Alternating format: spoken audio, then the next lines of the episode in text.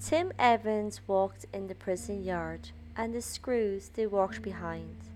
And he saw the sky above the wall, but he knew no peace of mind, saying, Go down, you murderer, go down. They came for him at eight o'clock, and the chaplain read a prayer, and then they marched him to that place where the hangman did prepare, saying, Go down, you murderer, go down. The rope was fixed around his neck, and a washer behind his ear. The prison bell was tolling, but Tim Evans did not hear, saying, Go down, you murderer, go down.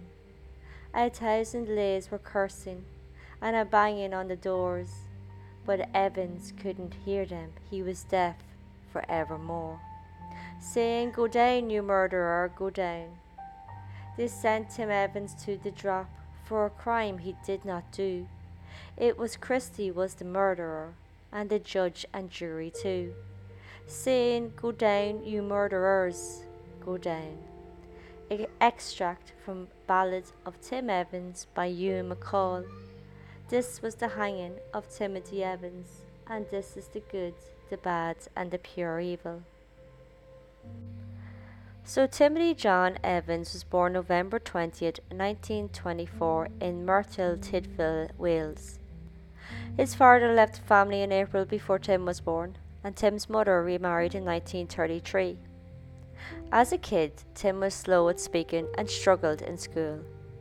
When he was eight, he was involved in some sort of accident that injured his foot, and it never healed and had him out of school a lot for treatment, adding to more setbacks in his schooling. Because of this, when he got to adulthood, he had basic education, often needing people to read long documents for him. Short and simple, he was fine, but long or detailed, he needed help. He liked boxing and football, supporting Queens Park Rangers. As a child, he would tell white lies at times to boost his confidence and this he also did in adulthood, which wasn't great regarding credibility when dealing with police and courts. In 1935, Tim's mother and stepfather moved to London. Tim would work as a painter and decorator at this time, still attending school. In 1937, he went back to Merthyr Tydfil and tried his hand at coal mining, but with his foot issues, he soon had to leave. In 1939, he went back to London and lived with his mother. April 25, 1946, Tim ended up on the wrong side of the law after being caught stealing a car with no license or insurance. For this, he got a fine of 60 shillings. In January 1947, Tim went on a blind date with Beryl Thorley. They married September 20, 1947. The couple would live with Tim's family until Beryl became pregnant, and then they moved to the top floor flat at 10 Rillington Place in 1948. On the ground floor lived John Christie and his wife Ethel. Keep that name in your mind, it will come into play later. So, October 10, 1948, Tim and Beryl's daughter was born. They named her Geraldine. The marriage was a lot of arguing Beryl wasn't great at the money, and her house duties were rarely done. Tim would drink a lot of the family money away, and the alcohol poured a lot of fuel onto an already hot, short tempered Tim. Their arguments were loud, so loud that neighbours could hear, and on a few occasions, neighbours and others seen those arguments become physical between the pair. 1949, Beryl found out she was pregnant again with the marriage not great and the money tight, Beryl told Tim she wanted an abortion. Tim didn't agree, thought they could make it work, but after some thinking, he agreed. Just weeks later, November 30th, 1949, Tim appeared at the police station. He told them that Beryl had died in a freak accident.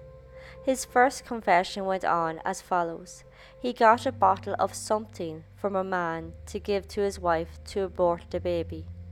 Whatever that something was killed her. He panicked and got rid of Beryl in a sewer drain outside 10 Rillington Place. When asked about his daughter Geraldine, he said she was being looked after. So, obviously, a body in the sewers, the police had a check and found nothing. What they did find was the manhole cover took three of them to lift it. So, how did Tim do it alone? Tim was taken back in and asked to retell his story. This time he changed his story. The man involved was his neighbour, John Christie, and there was no bottle of something. Instead, John offered to perform abortion on Beryl. According to Tim, with abortion illegal in the UK back then, Tim didn't want to name John as he didn't want him to get in trouble. The couple had a talk and agreed to take John up on the offer. John arrived one day as Tim went to work. When Tim got home, John said the abortion didn't work and Beryl was dead. John told him he'd dispose of the body and would have a couple look after Geraldine. He also told him to leave for London while all this was happening. When Tim came back and asked John about Geraldine, Tim said John wouldn't allow him to see her. With this st- statement, the police decided to search all of 10 Rillington Place. They found a human thigh bone supporting a fence post in the garden, and weirdly they concluded nothing incriminating was uncovered. But on second thought, just to be sure, a more in depth search was done December 2nd. And this time they found Beryl's body wrapped in a tablecloth in the wash house at the back of the garden. The wash house was locked and only opened by a knife that John's wife Ethel had. Beside Beryl, the police found her daughter Geraldine. Tim did not mention Geraldine's death in his statements. On examination, both Beryl and Geraldine were strangled. So police took Tim and showed him the clothing that was on the bodies to confirm it was them and to inform him of how they died. He was then asked, was he responsible? And shockingly, Tim said yes. Tim went on to confess he strangled Beryl during a heated argument about money, and then two days later, he strangled Geraldine, his daughter. This confession and previous lies to some proves his guilt. Some think the police played a hypothetical game with him, with details later being edited. The interrogations were long, and considering his emotional state, with learning the deaths, he could have been physically and emotionally strained. Tim would mention in court feeling threatened if he did not confess. Then, being in shock of what was discovered, could have led him to falsely confess. The police investigations also had no forensic expertise and overlooked significant evidence. In 2003, the Psychology of Interrogations and Confessions came out. In it, it would suggest the wording of the confession was more that of police than a poorly educated man such as Tim. He was also kept in solitary confinement for two days, then handed over to London police. He had no clue what was going on, apart from nothing was found in the drain. Then he was shown the clothing and bluntly told his whole family were strangled.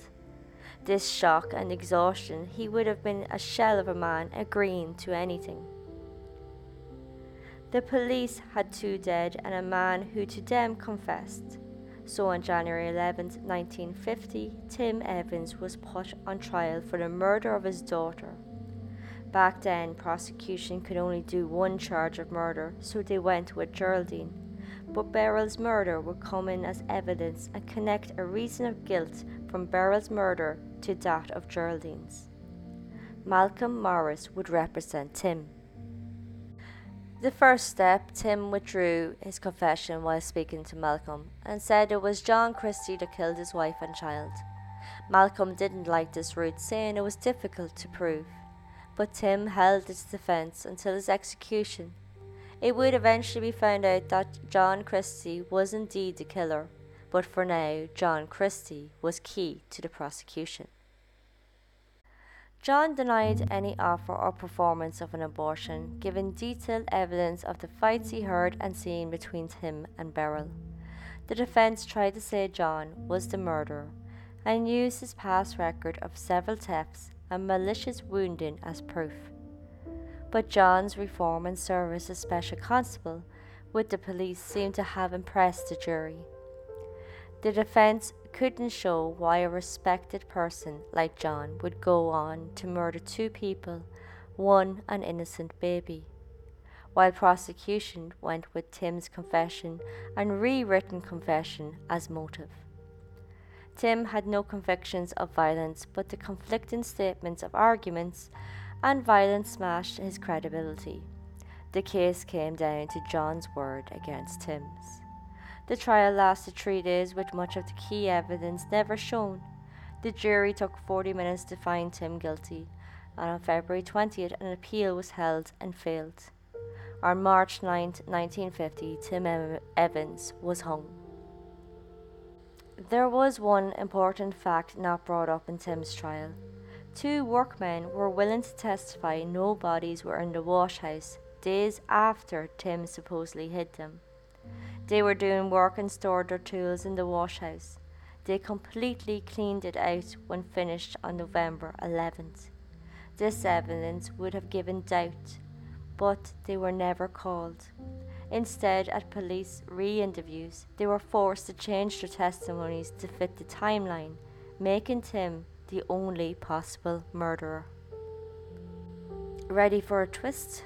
Three years later, John Christie's premises at 10 Rillington Place was vacated, and the landlord let the upstairs tenant, Beresford Brown, to use John's empty kitchen. But it wasn't empty. Brown found three bodies of Kathleen Maloney, Rita Nelson, and Hectorina MacLennan hidden in a papered over kitchen pantry, a recess immediately next to the washhouse that had Beryl and Geraldine. A large search was done, finding John's wife Ethel, a nurse, Ruth Forrest, and John's colleague, Merle Adley, all dead. March 31, 1953, John Christie was arrested. In interrogations, he confessed many times at different times to killing Beryl Evans, but never said he killed Geraldine.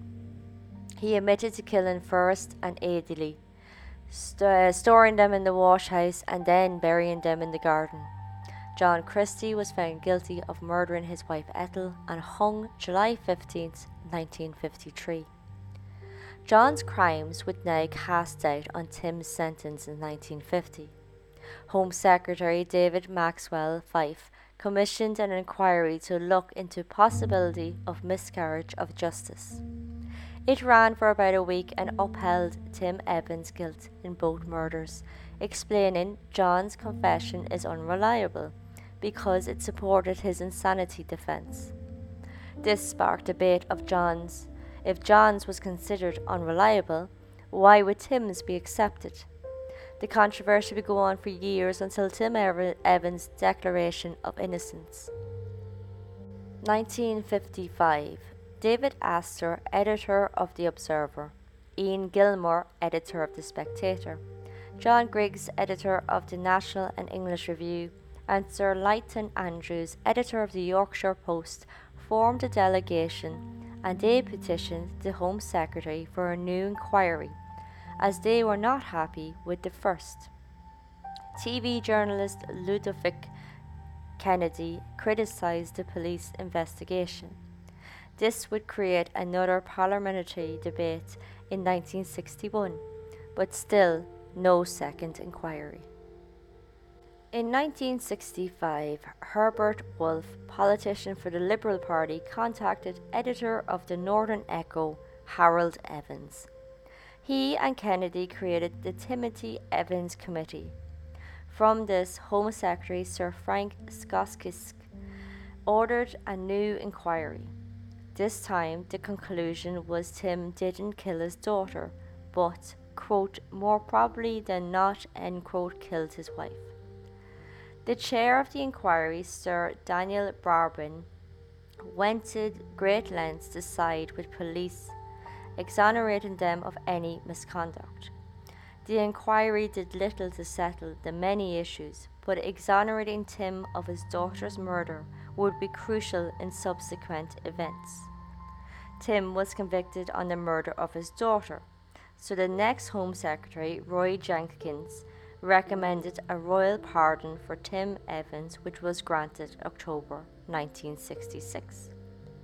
The outcry over the case contributed to the suspension and then abolition of capital punishment in the UK. A call came from Tim's half sister to formally quash his convictions in 2004. But November 2004 it was dismissed as costs and resources could not be justified to quash the conviction, although they do accept Tim Evans did not murder his daughter or his wife. And that is the story of the hanging of Timothy Evans.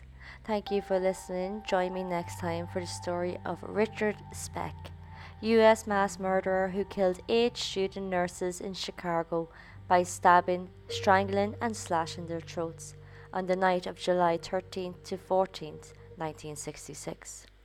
Convicted April 15, 1967, he was at first sentenced to death, but in 1972 this was changed to 400 to 1200 years in prison. Until then, this was the good, the bad, and the pure evil.